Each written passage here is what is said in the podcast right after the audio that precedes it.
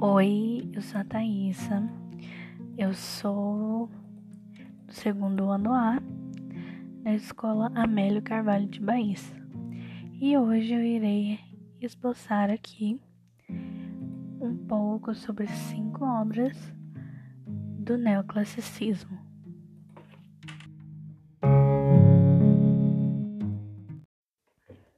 Jacques-Louis David, A Morte de Marat. Marat, assassinado à morte de Marat, La Matelot, desse pintor, foi pintada em mil setecentos e noventa e três. Ela está exposta no Museu Royal das Belas Artes da Bélgica, em Bruxelas.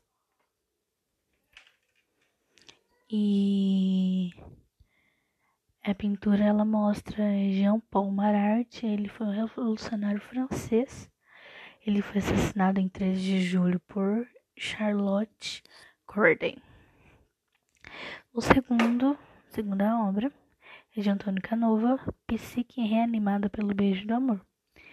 É, segundo essa lenda, do autor romano Apuleio, em suas Metamorfoses do Asno de Ouro, ele diz que tipo os deuses realizaram um conselho concedendo a mão de Psique ao deus do amor, dando a ela, tipo, a imortalidade e o status de deusa da alma.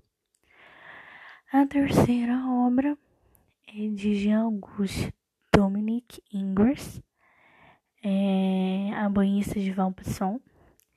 É uma, ela é uma pintura a óleo sobre tela com dimensões cento e quarenta e seis centímetros por noventa e sete vírgula cinco centímetros. E ela foi executada em mil oitocentos e oito, por Jean-Auguste Dominique Ingres, e pertence ao acervo do Louvre, onde é simplesmente chamada de La Baigneuse. Temos a quarta, que é, Jean, é de Jean-Baptiste Debret, Coração de Dom Pedro I. Debret, ele foi um discípulo famoso, ele foi do famoso pintor É Jacques-Louis David. É, ao lado desse mestre dele, ele aprendeu a importância de uma pintura pautada nos modelos greco-romanos, é, e faz uma ligação bem como tipo assim na arte e na política. Essa obra foi pintada em mil oitocentos e vinte e oito, é uma das famosas aquarelas do pintor francês, e ela compõe o livro Viagem Pitoresca e Histórica ao Brasil. Ela é considerada por alguns atores a mais rica revelação feita sobre o comportamento e o modo de ser das diversas classes sociais daquela época do Brasil. E a quinta e última é de Johann Moritz Rugendas, Negros no Fundo do Porão. Essa obra ela é desse alemão, publicada no livro Voyage Pitoresque dans le Brasil, em mil oitocentos e trinta e cinco.